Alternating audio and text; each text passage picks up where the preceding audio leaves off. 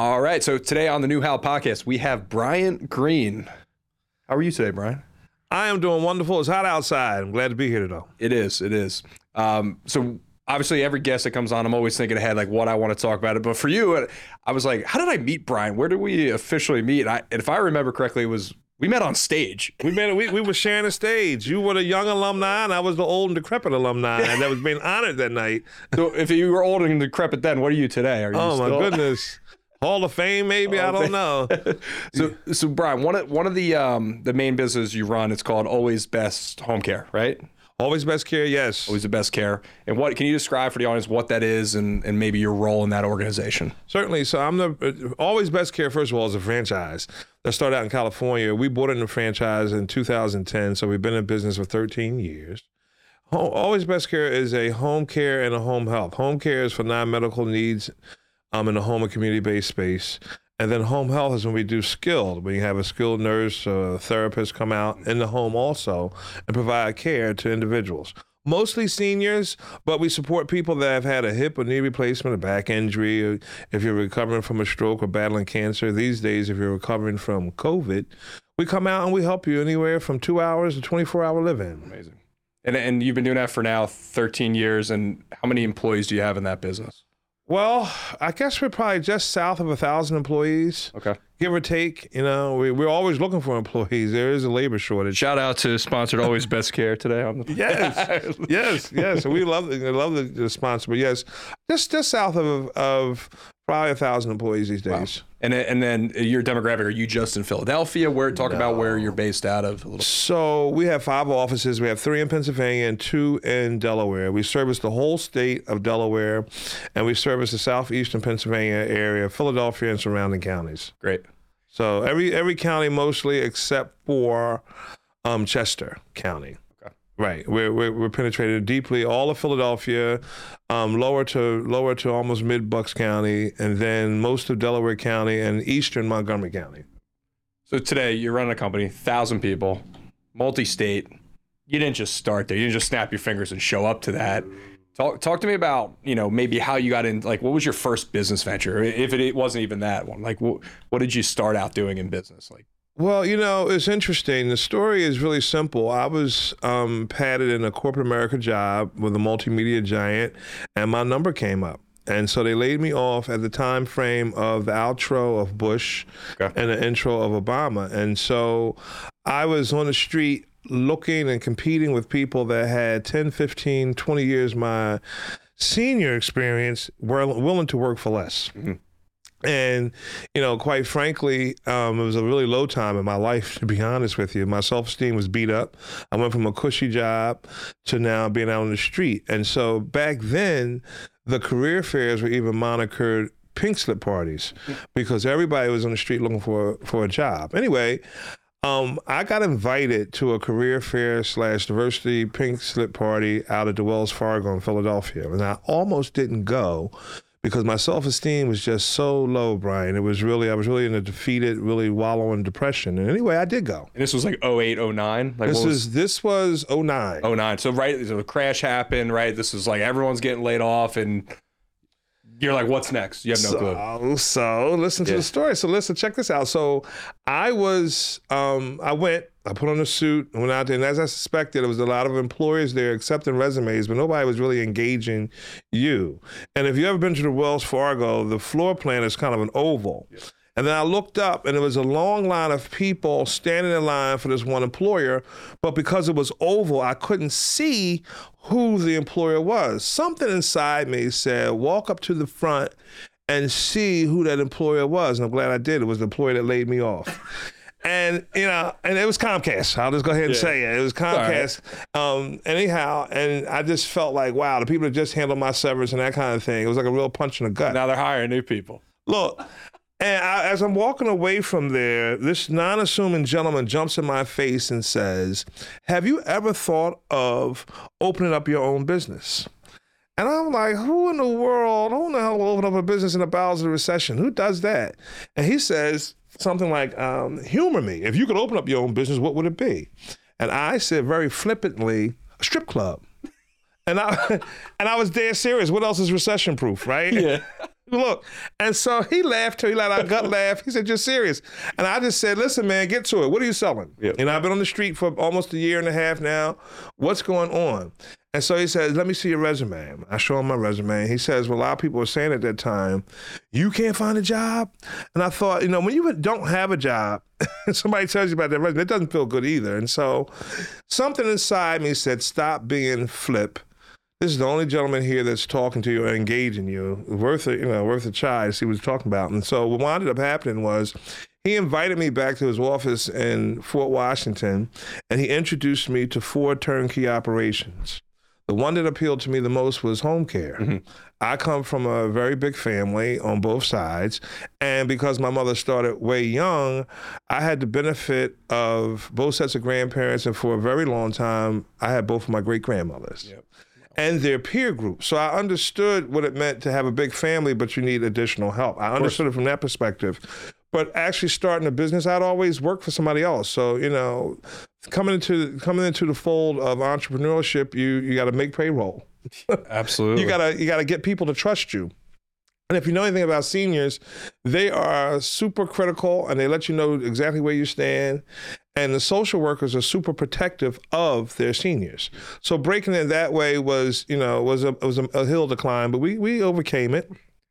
The franchise, um, their business model suggested that you go after private pay. Mm-hmm.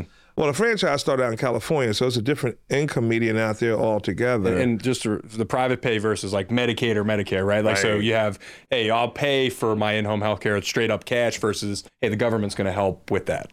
So that, right, that's the, I just want to make sure. That's exactly okay. you, you got your finger on the pulse. Yep. And so, you know, when we would go out and make calls to refer potential referral sources, they would almost excuse us from the meeting when we said we weren't Medicaid certified. And so we we took that back to the franchisor, and they thought, you know, they thought we were really crazy to get with Medicaid. And we are like, well, on the East Coast, this is what where it's at. This is where all the clients are. Mm-hmm. So I went against the grain, and I got Medicaid certified. And 13 years later, I've been number one and two in the business now. I've been number one in the business for the last 11 years. Yep.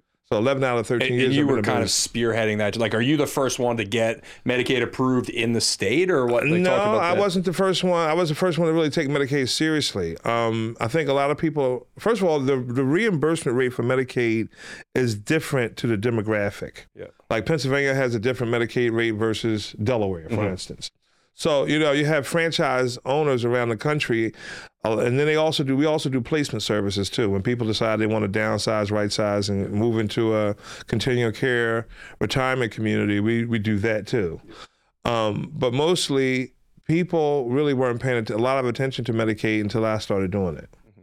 And then for some people around the country, it made sense because the reimbursement rate made sense. You could pay a, a livable wage or or a decent wage but a lot of places didn't make sense at that time. And so it was just like, no. And I, I, got a really strange response from the franchisor at that time. They really weren't supportive of it mm-hmm. at all. Um, and they thought, you know, my success was going to be short lived. And well, here we are today. I mean, in, in, regulatory, you know, like like a lot of things with healthcare and, and insurance and that kind of thing, it is a highly regulated field, and fraud, waste, and abuse is right at the top of the see it on the UCP. Yeah, I mean, abuse is, comes with anything. The good and the bad comes with everything that's out. With everything. But starting a business, I was just telling some folks. I was just telling a new owner just today. They came over to see our operation. Um, I was just encouraging them that you know it was really, really, really tough in the beginning. You know, I, I opened the doors July 15th, 2010.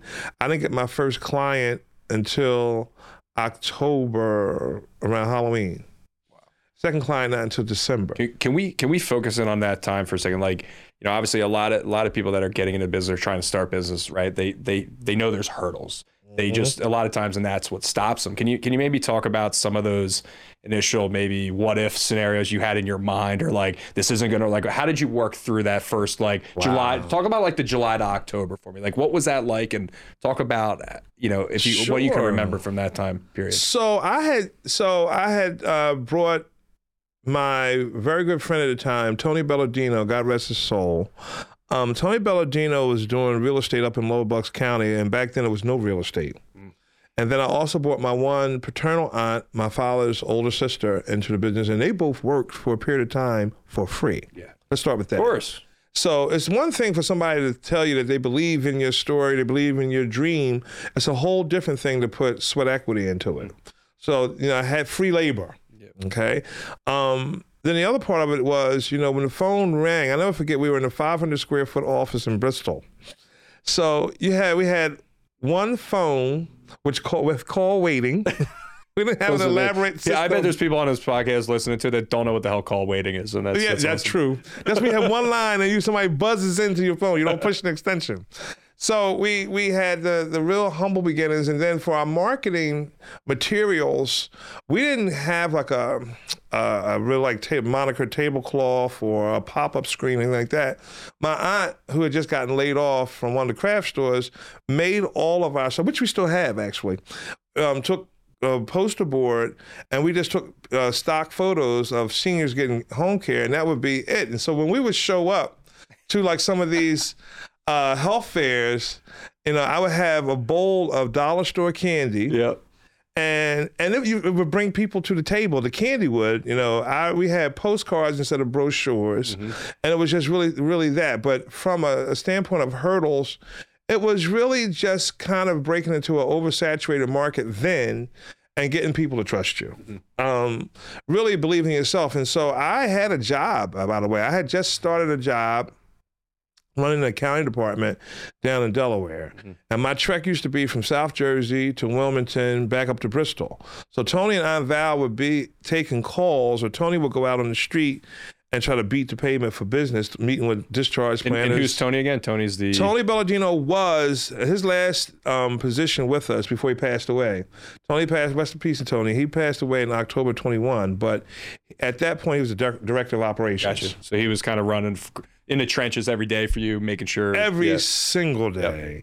Um, and Aunt Valerie answered the phone, and she she she she was our office person, our office coordinator, and so she would set up the initial paperwork for the caregivers that would come in. Tony would interview them. And then I would take them out to cases. And when we won, when we started to win business, um, I would, you know, we was like a match. Home care is like a matchmaking gig, if you Yeah. will.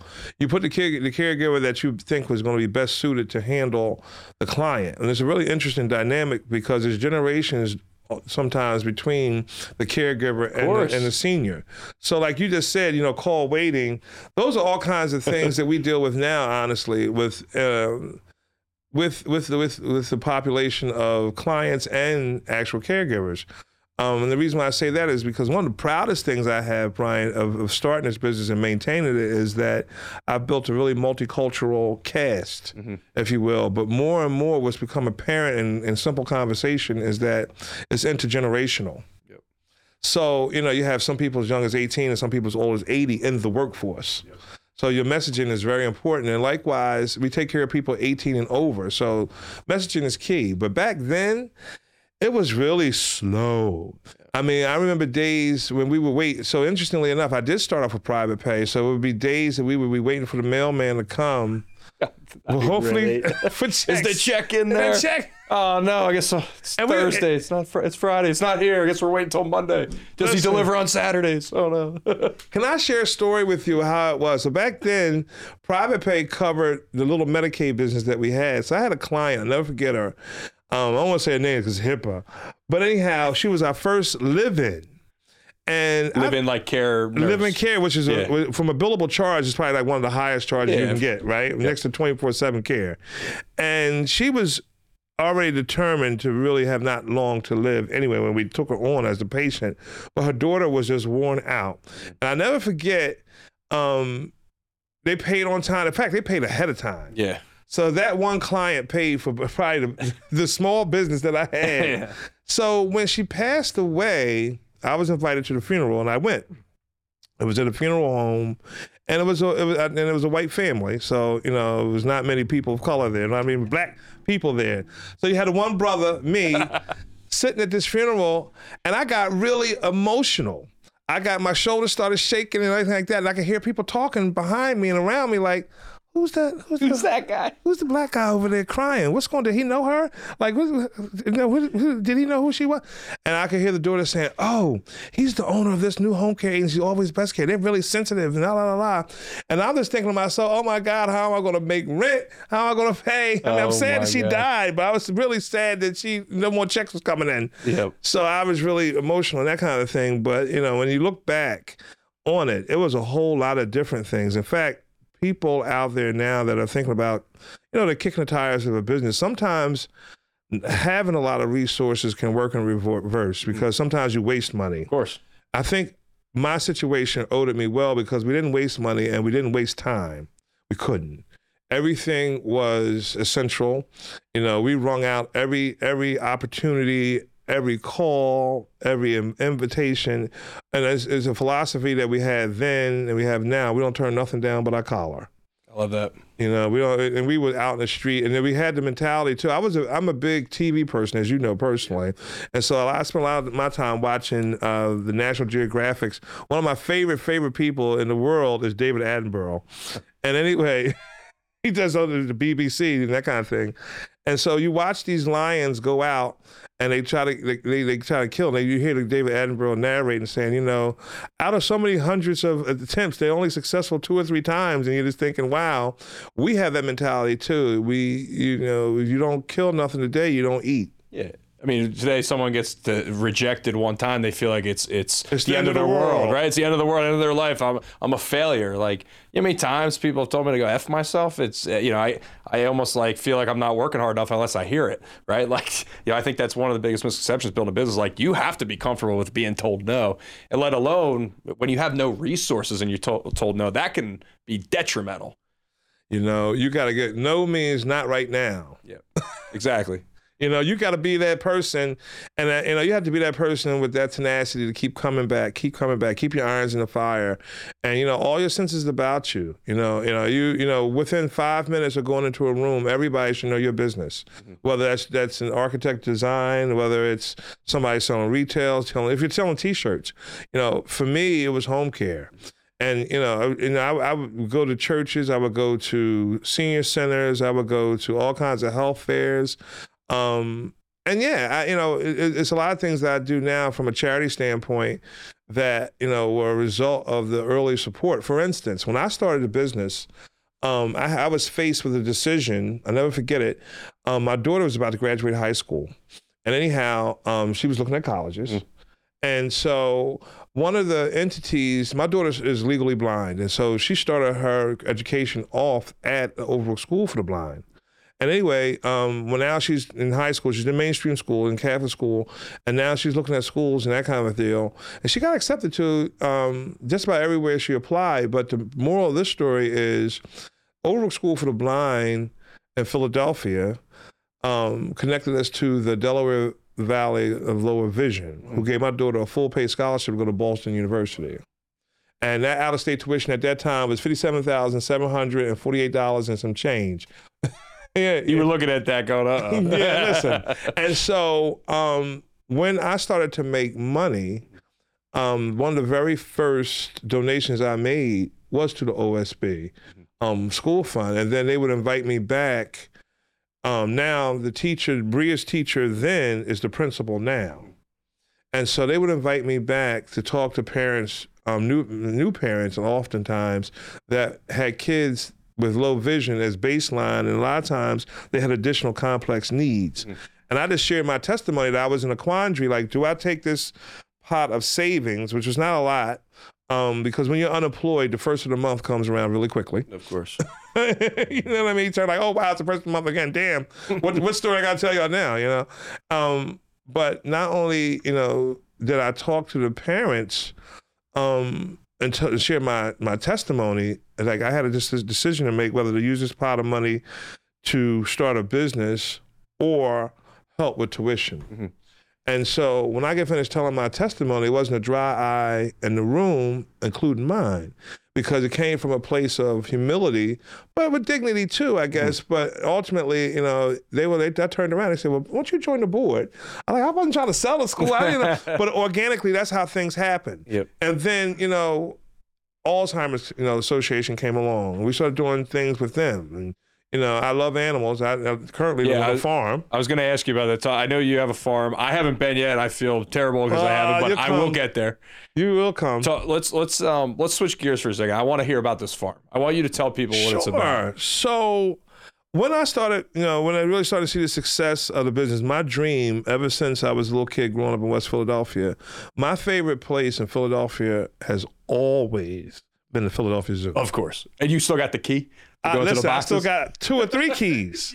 I still got two or three keys. Everyone remembers that. And Yeah. so um, when I started making a little bit of a little bit of cash, um, my dream was to to have a farm. Mm-hmm. And so I started a farm and and I didn't start a farm, I bought a farm and I just wanted to do kind of rescue animals. And I started, you know, you put a sign up that you're rescuing horses, and next thing you know, you know, you have a long line of people. Yeah, you got you got trailers of horses You coming. got horses, ponies, donkeys. Because you know, in, in horse world, if the horse can't be ridden, race, breed, or being shown, they get kicked to the curb. And a really, a lot of times, they get kicked to the curb in a really bad way. of course. Um, if they get injured, anything like that, because they're a big expense, they they eat big and they boo boo big. So I have a rescue farm. I have horses, donkeys, and ponies. I have, and I just wanted something cool, so I got alpacas. Yeah. Um, I got a couple of sheep. Um, now I'm down to one sheep. Laverne and Shirley died. We're down to Squiggy. Um, so you didn't even get that. this is for, for your time too. Yeah. Laverne and Shirley used to be a sitcom, Brian. Okay. and so we're down to Squiggy. I got four goats. I got nine barn cats and four dogs. And we live and coexist. Uh, my daughter left left. Um, she was w- working with me for a while, and she decided she wanted to go work for the government. And we're going to leave it there. But um, it's just me right now on the farm with the animals. And we have a good time. I mean, a lot of people, it is a not for profit, it is a 501c3. Um, we accept donations to Uncle B's Rescue UncleBeesRescueFarm.org. This if you're listening. Um, and we support a lot of other local rescues. I'm filled to the brim now, honestly. Yeah. I could, probably couldn't accept any How many more animals animals. do you think you have total on the farm? Probably close to 50. Okay, that's a lot. Probably Yeah. close to 50. Shout out to my barn manager, Alexandria, and then my weekend uh, barn manager or barn mother, uh, Sienna. Sienna is my, my undergraduate student at Rowan who aspires to be, um, she's a biology major, but she wants to do shark tagging. Okay. You know, animal lovers travel in packs. You got to start with donkeys before you go to sharks. I feel Listen. like, you know? she had they both are wonderful because they love animals like I do, and for the most part, it's a it's a you know it's a, they're pet animals. You know, you just come out there, you pet them. I don't. I'm not a big rider. I give them apples and carrots and molasses and treats and that kind of thing. A lot of times, I go out there and zen with them, especially if I had a bad day. Like today, for instance, my, my day now, when I get finished with you, I'll go home, I'll change clothes, and I'll go out and stick my head out there and see what's going Even on. even though it's 100 degrees out. I, I might spray. Al- alpacas love to be sprayed down. By the way, they love water. Um, I let the dogs in. You know, dogs are in the kennel now.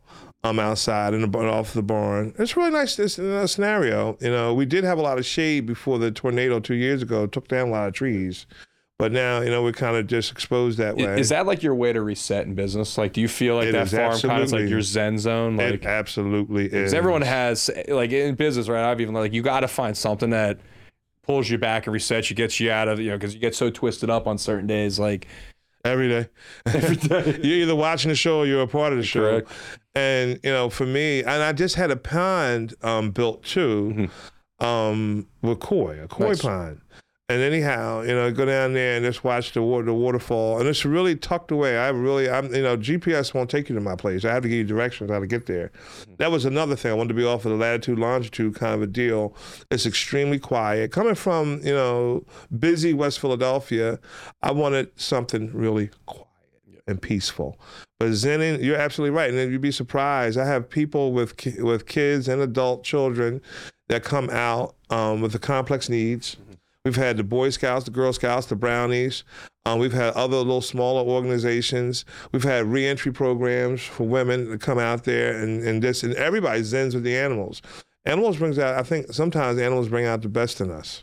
You know, a lot of different ways. But I, I love animals, and so anybody that wants to love animals and love on them, you come check us out. I, I want you to talk a bit about because because out of one of the guests I've had on the podcast, like you seem to give back a lot. In in so many different ways. So just in our short 15 minute conversation over, like you start a business that's helping people in need. Right. You have a farm that's helping animals in need. You're donating to charities. You're sitting on school boards. I just want to ask you a question because you know I, I'm 33. I, I've I've I've figured it out to a certain point, but I I've I have this like intuition that like as you put out in the right way, it comes back tenfold. Is that true? Like, can you talk like, do you have any weird instances of things like you've done and like you, you see something come back? all Like, the time, yeah, all the time. like- too many, too many instances, and and, and I do it because selfishly it feels good. Mm-hmm. I've always been a giver that way. Um, I, I I give two ways. One is the, the ultimate goal is to really give back to make a better society. Mm-hmm. You know, I, I got more years behind me than ahead of you. I'm, I'm 21 years older than you, so do the math. And so, um, I give sometimes to organizations that could benefit me passively with the business. Yep. Full disclosure. Yeah. Um, but it has to be a business that is helping people. I've made a, a multi-million dollar business um, dealing with people that are on Medicaid, which means that they're coming from a really moderate income scenario. And a lot of these programs help my workforce and my my census, my, my client census. So I do that, and then I do things that are personal to me. Animals are personal to me. Mm-hmm. The Alzheimer's Association is both personal to me because I've had family that had Alzheimer's, as well as a lot of my clients mm-hmm. have Alzheimer's. So you know, I, and I look up. I'm invited to that board.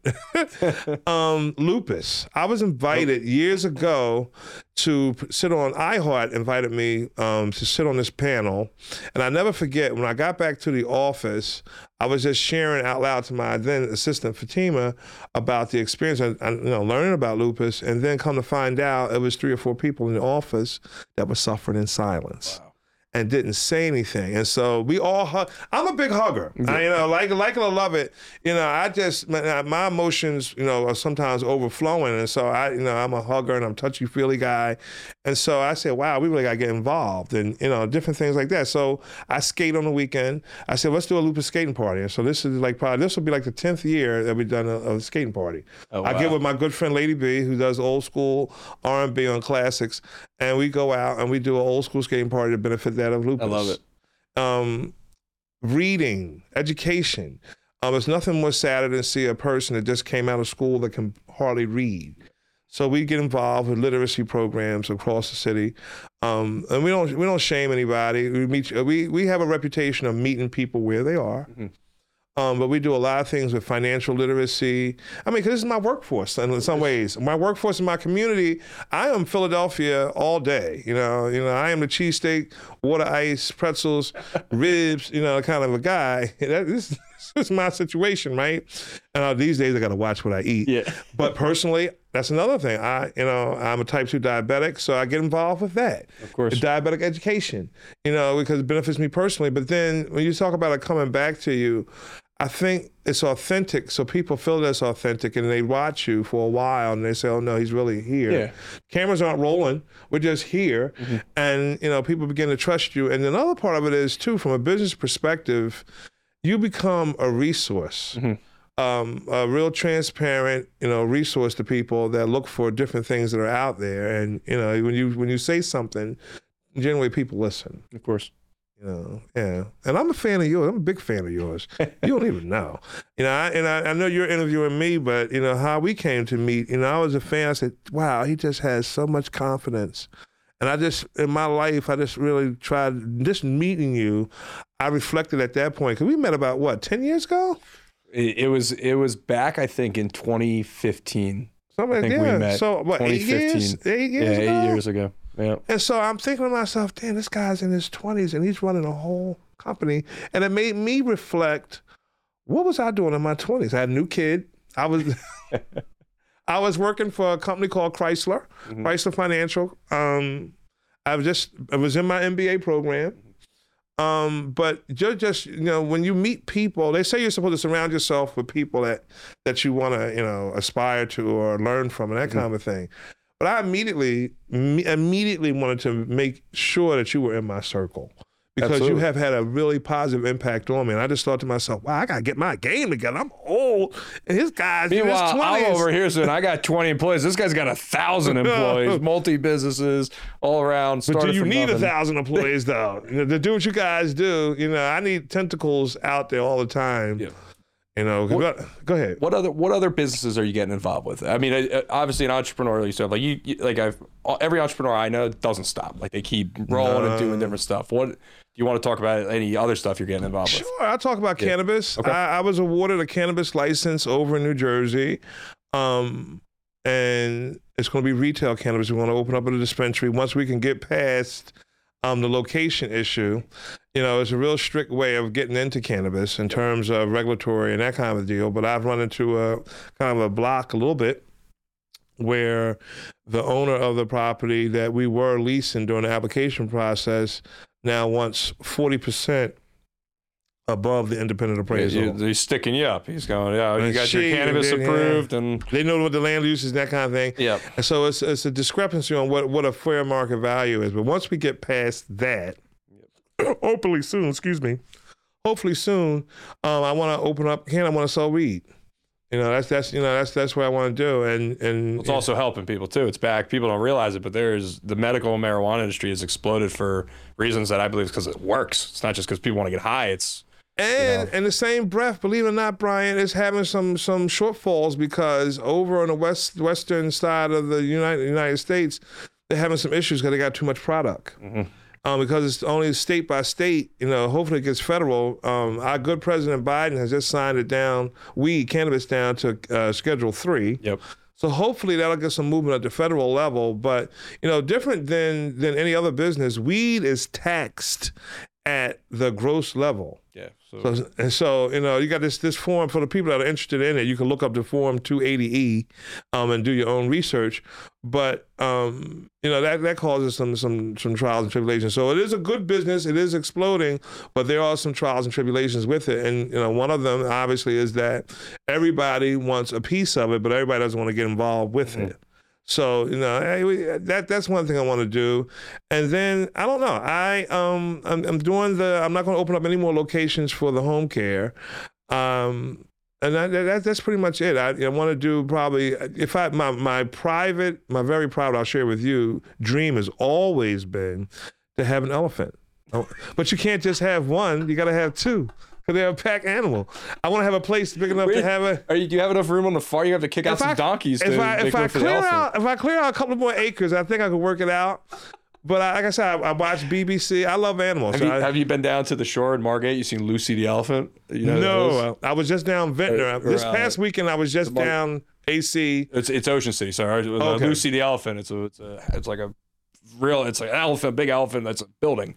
Go into. I did not know that. Yeah. One of my places, um, three different couples that I know have gone to a place called, um, what's the name of it? It's over in Thailand, Fushang or somewhere. I can't think of the name of it, but it's an elephant reserve there, and it's a tiger reserve, and you can go and you can pet the elephant, and you can pet the high. I think it's a high tiger. I don't think I don't think a tiger is like fully like lucid. I don't know. That- That's that's the verdict is still out there. Um, but people go over there and they, they get with the elephants. you and that kind need like a license to have an elephant, like in New Jersey. Like if you just brought like You can't just have an elephant. You got to have game game approval.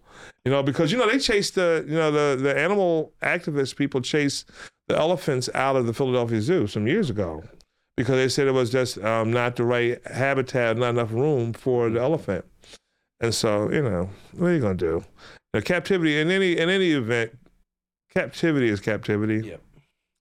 But if you're preserving what is an endan- a potential endangered species, it's perception's reality, right? It's whatever way you want to look at. it. You want to look at that you're taking them away and you're you're putting them on his way. Or do you want to look at them and say you're preserving the species and you know bringing awareness to the species? To me, there's no right or wrong. It's just your perception of what your reality is. an unchallenged perception becomes reality. Yeah. If you're not if you're not somebody with some type of um somebody that, that's looking at things, you know, from a full weighted scenario, or you don't have any any type of I don't know, and any type of inkling of of this looking at both sides of it. You know, curiosity, you know, on both sides and looking at both sides. I think that's what's wrong with the world today. I think, you know, people only see what's in front of their world, what's in their spectrum. They don't take into consider of it. You know, the intellectual curiosity sometimes for some folks is just limited. Some people, you know, could see the elephant's bad. Others could be like, wow, that's this guy's life dream is to own an elephant. Like, I need to make that happen. Right. I, I really, I mean, that's, if you ask me what my, you know, I have a farm. I've always, as even as a little kid, I always wanted a farm. Mm-hmm. I always wanted. I, I, I, dreamed about it. You know, for a while I was the only the only the only kid. You know, um, in a in a big family, and sometimes you get lost in that. And I, you know, you dream and write. How many siblings do you have? I have two sisters. One sister is deceased, but one sister, older sister, with my father, mm-hmm. and then one younger brother with my mother. He's 11 years younger than me. He works for the company too. Um, but for a while, I was, you know, I spent a lot of time alone. Yeah and I and I don't mind it. I mean, that's that's when when I talk about you know people ask me like, well, how'd you do this? Like I I, tr- I look back to childhood, right? It's always like literally people don't get it. it's always back to childhood. But me, I, I was an only child. I was a home, I was by myself a lot too. I had a mother that she owned her own business. She worked a lot. I'm home till seven, eight o'clock tonight some nights when she's not even home yet, right? Like you learn to be self sufficient. So if you can be self sufficient by yourself, well now like when it comes to a business world, it's like, I'm going to figure this out almost. It's like, I'm not going to rely on anyone else. I'm going to do this myself because it's been ingrained in us since early, early childhood. And let me go back to something too. Let me, let me point out something. You know, when you're a giver, you have to be weary of folks that are takers. Yep. And so I spend a lot of time these days hiding. Mm-hmm. Um, I started to say it earlier, but I got off my, my train of thought. But I am off the latitude and longitude because a lot of people that are disingenuous, you know, want to, you know, when they hear that you're giving money, you know, you know, a lot of people want to kind of weight you down and that kind of thing. So I give the chair meaningful charities mm-hmm. to me, either personally or professionally or both but you have to be wary of that. And so I'm a loner. I you know and and really kind of you know people would never guess it, but when I go home, I am alone, and I love mm-hmm. it. I love it. Man, I. You know, I is quiet. You know, my one kid is grown. You know, but every time I turn around, I got people. I used to have you know, when my nieces and nephews were younger, they had time for me. But now they're kind of older. I might see them on the weekend, I might not. But you know, for the most part, it's just me and the animals. Have you ever stopped to think about what your sphere of influence is every day? I have not. I have not. Um, like how many people a day rely on Bryant Greene? That part I do. It is very important. Some of the decisions, but every now and again, it comes back to me. You know, people um, approach me. Just today, in fact, um, I was leaving out of the office, and I almost was late because people are in the office. Everybody has something. They wait till I'm getting ready to leave, and. Yep got this, And so it was one woman, this one older woman that was sitting quietly, and she said, Are you Mr. Greene? I said, "Who's yeah. asking?" Right. And so I didn't know I didn't know what the scenario was. She says, "I've worked for you for a number of years, but I never got a chance to meet you, and I really am really proud of you and that kind of thing." And I was moved to almost tears, and I said, "Well." I'm a, a hugger. Is that all right? She said, I'd love to give you a hug. and she gave me the biggest hug in the middle of my floor, in the middle yeah. of a call center. She was, I don't know what she was waiting for. Um, she could have been waiting for a timesheet or to talk to somebody about something. I don't know what it was about. Um, but she was saying, you know, and I walked past and little things like that, you know, or every now and again, somebody or one of the kids, if I do something for kids and the kids write me a little letter, mm-hmm. they don't know me, and then and then I got those kind of letters all all throughout my house and yeah. my office that motivates me. Um, I just bought this kid a. Um, it's funny. I just bought this kid a, a monitor mm-hmm. for school, and Best Buy was having a sale, and I said, you know, I, one of the places I spend time at is Best Buy. Yeah. I, I go in there just to look. I can't get any more TVs. Got enough TVs, but I just, you know, sometimes the mood strikes you, and this kid wrote me the the, the Mr. Greene, you're so amazing, blah, blah, blah. I thought to myself, oh my God, just I didn't do it for that. Yep. But I just want, you know, sometimes the mood strikes you to help. And does it come back? Yes. And every now and again, you, you kind of. And really, think of that kid in 15 years. He's going to remember the day that that guy who loves elephants bought him a monitor, right? Like, it's gonna it's gonna weigh on it. Like people don't think like that little thing. That kid's gonna remember that for the rest of his life. And that's what keeps me giving. Yeah. That's what keeps me. That's what keeps me in in the sphere. The sphere of influence for me is that you know we have a profitable business. Um, we help people. It's a real, a real business that I'm proud of. We provide a service that I'm proud of, and I'm really proud. Again, um, one of the things that I, I, really get off on is the fact that it's multicultural. it's multicultural, and it's intergenerational. Um, and as a minority black man, I'm proud of that because I, I can show in a little this small example that we're all small fragments of his imagination, and we can all get along. You know, we may not all agree all the time, but we can all get along if you just have a little bit more tolerance and you know understanding. And then nobody with with this business too. The epiphany there is nobody is an expert at getting old. Mm-hmm. And every now and again, I realize that I'm older. like, wow. You know, you say things like Laverne and Shirley, you look, people look at you like, mm. who's that? Hello? You say Starsky and Hutch, people are like, mm, yeah. So you don't watch Me TV? All waiting, you don't know what that is? Yeah, right. exactly. And but you know, then but then at the same time, um, you keep younger people around because technology is moving at the speed of light, and so sometimes I need somebody to help me navigate through my phone. I'll be the first to admit it. I keep Jessica as my assistant. Shout out to Jessica. You know, she's like, and she she doesn't even say it anymore. And she gets so annoyed with her. She would say, "You don't know how to do that. like, fix the phone." I know how to oh. charge it. yeah, you know, you don't. You, all you gotta do is this and all that. Yeah, and so you know, just different things like that. Um, one of the uh, things I always ask guests, because I'm doing a little side thing, which will come out down the line. I want to know in business or whether it's your W two, what was the first time that you were like, "Wow, I made a hundred thousand dollars"? Is there like a time where you're like, "Whoa, like I did this by myself"? I guess it's different pinnacles where I've I've done different things, but um, she's gonna be so mad if she sees this podcast because she's such a private person but you know, when I when I paid some mortgages off, mm-hmm. I won't mention any names. I paid some mortgages off. Um, it didn't hurt to do it. Paid some car notes off. Um, put some money to the side. Retired some folks. It didn't have to be. You know, they would have probably worked a little, a lot longer than that. Was kind of like, okay, wow, and I still got a little bit of money left. Like, whoa, okay. And I'm still working. I'm still right. building. Yeah. Right. Yeah. You know, and and then you know to be able to take you know because I I am the biggest homebody. Um, you know, so I, I don't do cruises anything like that. I don't want a boat. Um, I got animals, but you know when I when I made a check not too long ago to my alma mater, one of my alma maters, and I and I won't say which one because I gave a bigger check than the other. I always get in trouble. Not only but social media gets you in trouble. But anyway, when I did that, and they put a plaque on the wall um, to denote the donations that I had done up to that point. I think that was one of the first times I walked away. I was extremely emotional about yeah, it. Yeah, of course. Because I didn't, I didn't, I don't, I don't honestly do things for accolades. Yeah. It has, if it moves my heart, me being able to give is enough. Mm. It honestly is.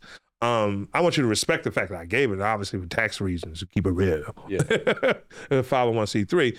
But, you know, when you do things like that, for me, it's just really being able to do it and just really, I guess, leave your imprint.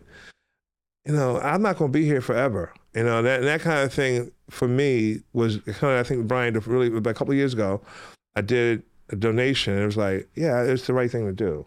It's the right thing to do. And it was like, wow. And it was just about $100,000, maybe a little bit over. And I thought, oh, wow, did I just do that? And it took one of my friends, one of my very close friends, and were like, you got money like that? I want a car. Yeah. What, you... what? Are you kidding me? And I like, nah, I was like, I and I and I thought about it for a minute, and because we're close, we just bust, both bust out laughing. Yeah.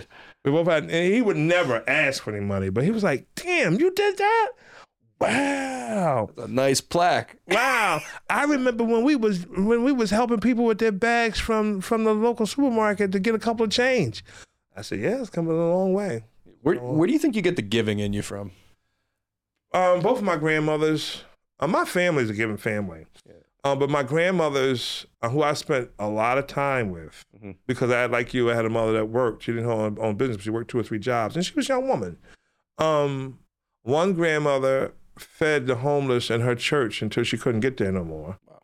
And my other grandmother was a nurse of uh, kind of an intermediate center. Um, and her sister was the cook. She, her sister was the cook. My aunt was the cook, and she was the nurse. And she always, in fact, I'll tell you a funny story now. My grandmother, who's probably going to watch this because my grandmother was on social media, believe it or not. um, she's a she's my first patient down in Delaware, and I caught her giving money to an old caregiver that shouldn't even have anymore. Mhm. Um, it was you know I just I wasn't looking for it, but I found out that she was. I'm in charge of her, taking care of her, and she turned back to me and said, "You give you help people too who you want to help." And my grandmother, that my that grandmother reduces me to five years old.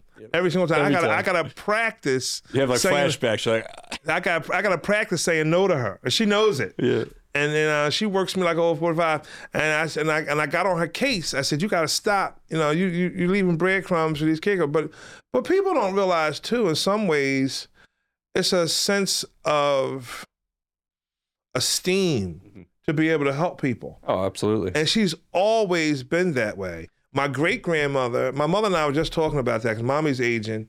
And my great grandmother used to reach in her brassiere and give somebody a $50 bill to go get a carton of milk. It was for her, it was reassuring. It was helping somebody, mm. but it was also a, a, a way of esteem. But it could get you in trouble sometimes. It, every- it can because you can overgive.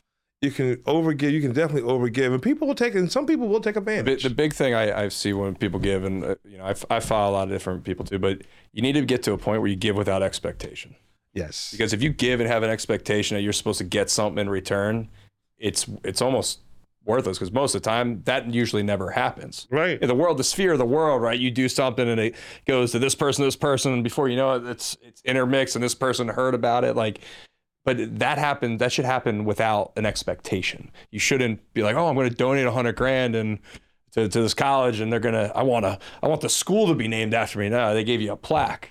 But if your expectation that you were going to write that check and now it's Bryant Greene's, you know, uh, you know. F- School of Agriculture, right? Like, you know, it's like you know so many awards and accolades I've gotten I wasn't really expecting to get Yeah. honestly uh, and it, it takes people out too because they're like you know uh, preparatory for the award whatever it is they say okay I had to get help writing a bio Mhm. almost you know because I, I could tell my story but then you know I, I find it boring to Mhm. some degree uh, you know, and my PR guy and his wife, um, his wife passed away in December 21, actually. And she would stand with me in the background. She said, You like that, don't you? You like giving. She said, Oh my God, you really do. And and, and they would do all the writing after Yeah. that. Because if, it- if left up to me, it would probably be one sentence. Mhm. You know, and I, that's not being, oh, really being shy and like that. I could talk uh, forever. Mhm. You know, you put a microphone in front of me, I'll talk. But, yeah. We should, well, I'll turn this on and then we'll get started here shortly. sure. You know but you know given given sometimes this feels good and i sometimes I just say you know i did it just because it was needed and i knew about it. And then i often reflect I, i'll give you another example. I give you a real example of who i am. You know my mother for years when she didn't have a babysitter would take me to work with her and she worked in the hospital. Mm-hmm. Okay, but that's back in the days when they when, when mommy said sit there, don't you go to the bathroom until you come find me. You know, you sit there do your spelling words until I come back. That's what that meant. It wasn't a mm-hmm. whole lot of running around. We had that explanation, right? And so because of that upbringing, I find it hard whenever you know these caregivers. A lot of them are not supposed to bring their children to work. Mm-hmm. It's a no-no, right? But I don't ever get into that disciplinary scenario myself. Now, the human resources people do. Of course. But I find it very difficult to discipline them or even say something to them because I grew up at my Absolutely. mom's job. Absolutely. I mean, I feel like that's something that doesn't happen anymore. right. Like I did too. I mean, I'm 33, but I went. I was at my dad's deli. I was at my grandfather's diner. I went to my mother to her her office in Allentown, PA. Right? Like I remember those distinct things. And you sat there. You didn't have an iPad. You didn't run around and just play video. Like you, you like do your homework. Work on your essay, do or or work or do something. Like my dad's, I used to want to make cheesesteaks and sandwiches and stuff, right? Like And my grandfather was my I first like. boss. He was I was I miss him so much and he was hard on me. I tell a lot of young people too, and I, I'm not picking on my young people because I love y'all, but I, y'all getting your feelings too quick, want to quit. You know, my grandfather, man, if he caught you on the job site, he was a painter and contractor, general contractor. If he caught you on the job with your hands in your pocket, he might go upside your head. yeah, you know what I mean? He said, depending on his, and he's an old boss, smoke a cigar, you know, and he was he'd be standing out there. It would be him and the and the and the electrician and the carpenter and the plumber. At lunch, they all be sitting around talking with their big suspenders and the and the and the, and the car, car hats and everything like that, talking about their next big job. Yep. And it would be a, a group of us apprentices. and you know, and then somebody say, "Hey, asshole," and you look. Everybody's like, "Yes, Everyone look, yeah, yes." You know, that's how. But he taught me. He taught me work ethic. yeah. You know, and I and I, you know, I, that is my fear for the upcoming, like the work ethic. Like everyone thinks it has to be handed to them. Like people are going to get steamrolled. They're not going to understand. Like especially with this like AI technology coming out and like everything's getting automated.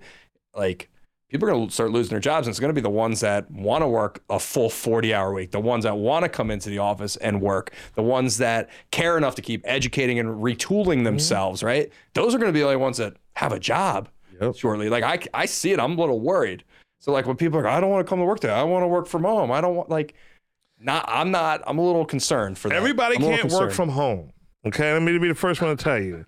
You know, and you know, you you do see it. You do see, you know, sometimes in the younger folks. Um, I don't know what it is. I, I haven't completely figured it out, but we are dealing with as a company. One of the challenges today is what we call caregiver deserts. caregiver on, over Zoom.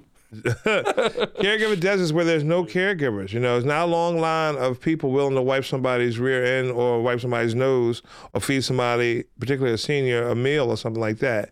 Um, they have gone on to other things. Yep. You know, and so in certain areas, we call them caregiver deserts. And this was way before, um, way before COVID Yep. Because you know that's why we now have a lot of family caregivers because you know we through the Medicaid program, you know as long as you have the power of attorney, guardian, or spouse, you can work through the Medicaid program. But there is a definite caregiver shortage, um, and I think there's a, if you talk to most business owners, you you'll find that there are labor Oh, shortages. there's shortages everywhere. I mean, I've been searching for a project manager. It's taken me almost six months. I think I found one finally. Before I used to put out a job description, project manager. I'd have four, five, six to look at, and they're all qualified. I put out a project architect job description. Nope, doesn't exist. You put Yeah. and you put out accounting. You put out like, it's crazy right now. It's like, where's everyone? What the hell is everyone doing? Where are they at? Where the Right, hell is everybody? Like what? Like That is that is that's a whole podcast. Yeah. you need to get you some HR folks and figure it out. yeah, where the where the hell is everyone hiding? Where are what are they they going doing? Because I want to do it. right. How are you surviving with no job? You know. Um, towards the end here, one of the things I always ask, I was like, what's like one little, one little nugget that you know, someone listening that doesn't have their own business yet, or is considering starting a side hustle, or wanting to just jump into the deep end a little bit into their own business. Like, what's like one one Bryant Greene inspirational line or tagline you could give them of something of something that you've experienced in your short 54 years on this planet. I'm doing, doing some math in my head. Oh my goodness. I would say consistency is the hallmark of a professional. I feel like I should see that on a Hallmark card. you I know, love that. Yeah, consistency is the hallmark. You know, you are the master of your brand, whatever that brand is. You know, you you represent yourself. Mhm. But consistency is something that you just have to be, especially if you're thinking about. And that, that doesn't that doesn't just go for an entrepreneur. That goes for anything that you want to do. You know, and, and I, I find myself, you know, telling my daughter that not that she's not consistent, but I have to reach inside myself to give her advice how to how to be in the world and not work for me. Yep. Because that was hard for me. That was that was that was hard for me to let her go, um, and let her go and discover the world. But then, I gotta be honest, Brian. I'm always kind of in my mind. What would I tell my younger self? Sometimes I don't feel accomplished, quite frankly. I like, and I could do some more. When I meet a guy like you, I was, that's a true story. I met you, I was like, wow, what was I doing? What I, could I have opened up a business? You know, you know, this guy is is doing it. Like, you know, I, you know, what, what's the DNA that, that gets you in the 20s and want to do your own business? I was content with working with somebody, but that was some time ago. Mhm. But now I would just say that if I had you ask me my one nugget to anybody, whether you're trying to work for somebody, whether that's government, healthcare, science, um, entrepreneurial. Consistency is the hallmark of a professional. And that's consistency across how you operate, how you start your day, how you end your day, all of it. Ethic, how you treat people. Yeah. You know, how you want to be treated. Are you self aware of yourself? What makes you comfortable? What makes you thrive? Um, and really strive for that, that euphoric moment. I love it. I'm just thinking of this episode. I was reading back. We got plaques on school buildings, elephants, donkeys, in-home health care, do want an Medicaid. Medicare. I do want Um, an element. Wild, Two. wild story, bro. I mean, it's honestly, you think you're inspired. Like, there's people listening right now. Jesus, this guy started, got laid off in 09, started from scratch, and literally built one of, if not the largest in-home healthcare in PA right now, right? Like, is it? You're it. Well, it's no, I don't want to say that. I mean, I, I, we're, we're, sizable. Close to it. For the franchise itself, for the for the individual franchise of Always Best Care, we've been number one of eleven years. Eleven out of the thirteen years I've been in business. That that's accomplished. There are bigger there are there are bigger franchises or bigger companies out there, but you're right. To look at it, say it like that, we started in a negative, Yeah. and and but and I was just telling somebody today, you know, um, when you're some you're telling somebody on Wednesday that payroll might be a little late on Friday, and they still hang in there with you. And I, you know, we went around a table for introduction. 'cause I was talking to some new owners over in South Jersey across the river, and I had quite a few people that worked for me over ten years. Mhm. So you know, that was the you know back then it was the dark time. It was the uncertainty. Are we going to make it? You know, and then when we started to make some bread and start really doing things, you know, he asked the same questions, and he he just hugged him and his wife just hugged me like you know they were feeling so low, like I, like I said no, I said you go through these growing pains, trust me. Everybody sees the success, but you have no clue, you know, the many sleepless nights. And I was telling somebody that's just today. I said, you know, I used to have a futon in my office. And I only went home when I used to when I used to offend myself. When I was like, it's time to take a shower. No, I just couldn't let it go. Mhm. I'm sure you know what I'm talking about. I mean, I, I there was a point where my office was literally ten feet from my bed. I, and I had interns showing up. I'm like, I'm rolling out of bed, going shower right into the office. Like, and then it was like, all right, it's five o'clock, six o'clock, still working, still two a.m. working next morning, up at ten again, like running it. Like, it's what it takes to get it going. People don't like, you just don't snap your fingers, and it's it looks like YouTube and all these influencers. Like, that's all bullshit. It's that's few and far between. Like, what it takes to re- build a real business is a lot of sleepless nights. a lot of sleepless nights, Yeah. you know, and and true when you like what you're doing, it doesn't feel like work. But when you're getting it started, whew, I even tell people now, you know, if somebody comes to me now and says, you know, Brian, I'm thinking about starting my own home care agency. What do you suggest? I say, well, instead of starting one from scratch, since it's an oversaturated market, why don't you look for somebody that's willing to retire Yeah. or ready to retire? That way, you're buying a book of business as opposed to starting from scratch. Because starting from scratch these days, you know, like you know, you and I have that that mentality. You jump out of the airplane with no without no parachute, and you're fixing it on the way down, Yep. hoping that you'll you have it before you get to the ground and go splat. You know, now it's just you know, honestly, I, I find myself telling people of all businesses, especially couples, um, to my couples that are listening out there, you know. It's not always a good idea to get in there if you're not self-aware or you don't have defined roles, um, because sometimes the business has a way of um, impacting your relationship, and the rise and fall of the business may impact your relationship the same way. You know, you know, you have the good days, you have the bad days, and you don't want that to impact your relationship. So, I, I, quite a few people, it's funny to me. A lot of a lot of people that are retiring um, approach me like, "I'm me and my wife are retiring. We want, we're thinking about starting a senior business." Well, don't think because it's a senior business that it's an easy business because it is absolutely not. If you have seniors in your life, and you know what I'm talking about. You are you responsible for somebody that's an elderly person? You know that it's more than a notion. There's still people that still have opinions, and they still want to kind of do it. Nobody's an expert at getting old. Well, Brian, I just want to say thank you. Seriously, Thank you for inspirational. having me. Thank you for I think there's me. a lot of nuggets that people are going to pull out of this, and you know, I, I think I think again back to this giving, you just gave a lot of information to people that uh, hopefully are going to do do do positive things with it. Thank you for having me. Thank, you- thank you for thinking enough of me to uh, let me tell my story. It is a real story. Appreciate it. Thank you. Peace and light.